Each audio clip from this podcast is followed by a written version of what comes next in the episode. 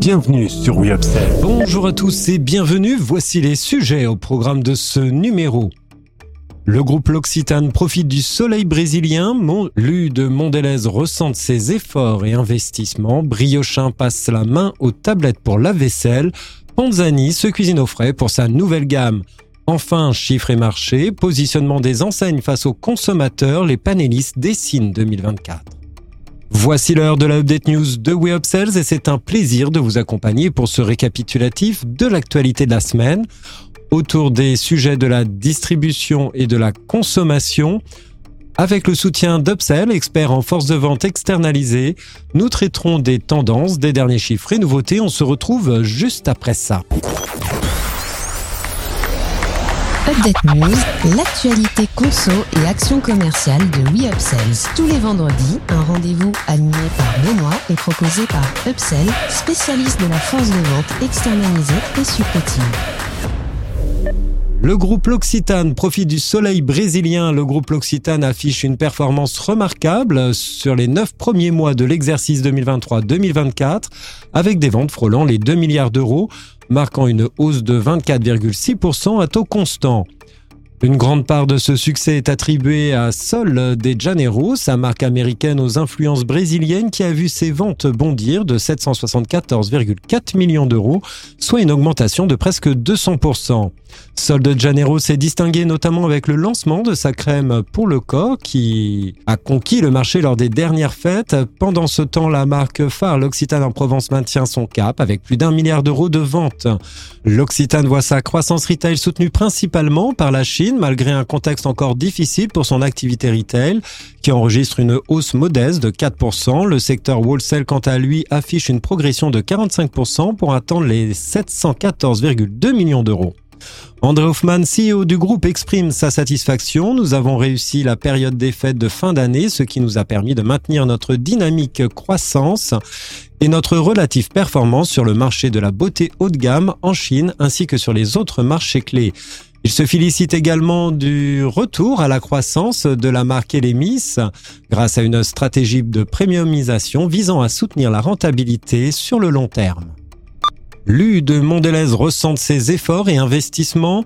Mondelez International a annoncé la fermeture de l'usine Lu de Château-Thierry d'ici fin 2025 impactant 61 emplois. Cette décision visant à sauvegarder la compétitivité du groupe en France face à une inflation des coûts de production soulève des inquiétudes locales. Roberto Gambassini, directeur industriel France, pointe la nécessité d'investissement pour euh, moderniser cette biscuiterie centenaire dont la production est devenue deux fois plus coûteuse que sur d'autres sites européens. Mondelez explique avoir engagé une réorganisation plus large de sa production en France. Une grande partie des activités de l'usine de Château-Thierry seront transférées sur le site de la Foissière, en Loire-Atlantique, spécialisée dans la production de biscuits secs. La production de certaines références aujourd'hui élaborées dans l'Aisne sera transférée ailleurs en Europe, dans des usines du groupe qui fabriquent déjà les biscuits similaires. Parallèlement, Mondelez engage un investissement de 10 millions d'euros pour une nouvelle ligne de production sur l'usine de la région nantaise. Ce transfert permettra de rapatrier en France la fabrication des figolus actuellement sous-traités au Royaume-Uni, créant 27 emplois d'ici mi-2026. Mondelez, qui emploie plus de 3000 personnes sur 12 sites en France, assure maintenir son volume global de production française malgré cette restructuration. Briochin passe la main aux tablettes pour la vaisselle. La marque bretonne Centenaire, elle aussi, a reconnu pour ses produits d'entretien, Briochin innove en lançant de nouvelles tablettes pour la vaisselle enrichie en cristaux de soude et disponible dès avril en grande surface. Ces tablettes se déclinent en version EcoCert avec 98% d'ingrédients d'origine naturelle et fraîcheur intense à 93% promettant efficacité et respect de l'environnement, excluant phosphate et phosphonate de leur composition. Parallèlement, Briochin introduit sur le marché des doses de lessive liquide au savon noir, offrant une option bouquet floral et une autre adaptée aux peaux sensibles. Ces dosettes plus concentrées du marché, avec seulement 14 ml nécessaires par lavage, sont déjà disponibles chez Édouard Leclerc et seront bientôt dans d'autres enseignes telles qu'Intermarché et Auchan. Cette dynamique d'innovation coïncide avec le lancement de la première campagne de publicité nationale de Briochin, marquant une nouvelle étape dans l'histoire de l'entreprise.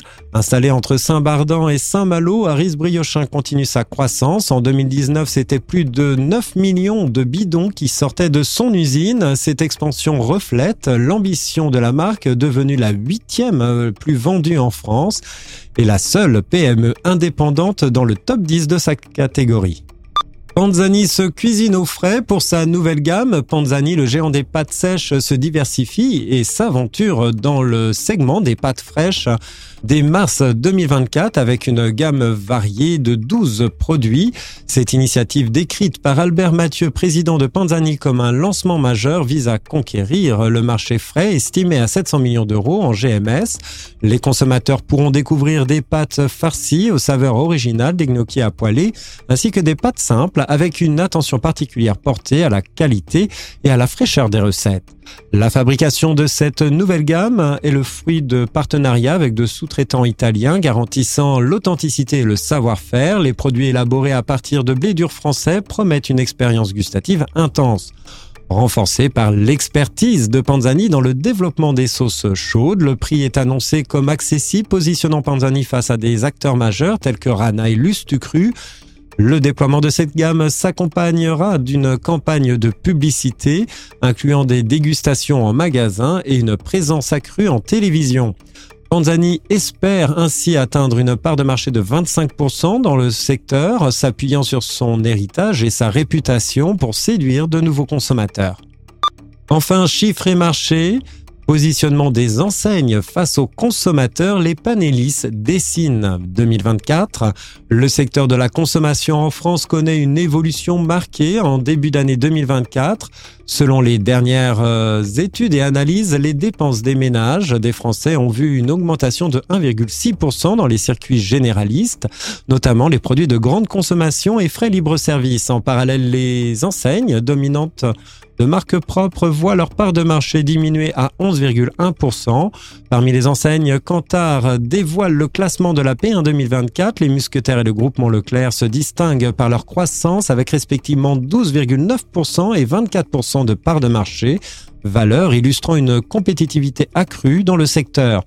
Parallèlement, le secteur de l'équipement de la maison traverse une période difficile avec un recul des ventes en 2023, impacté par une baisse significative tant en valeur qu'en volume.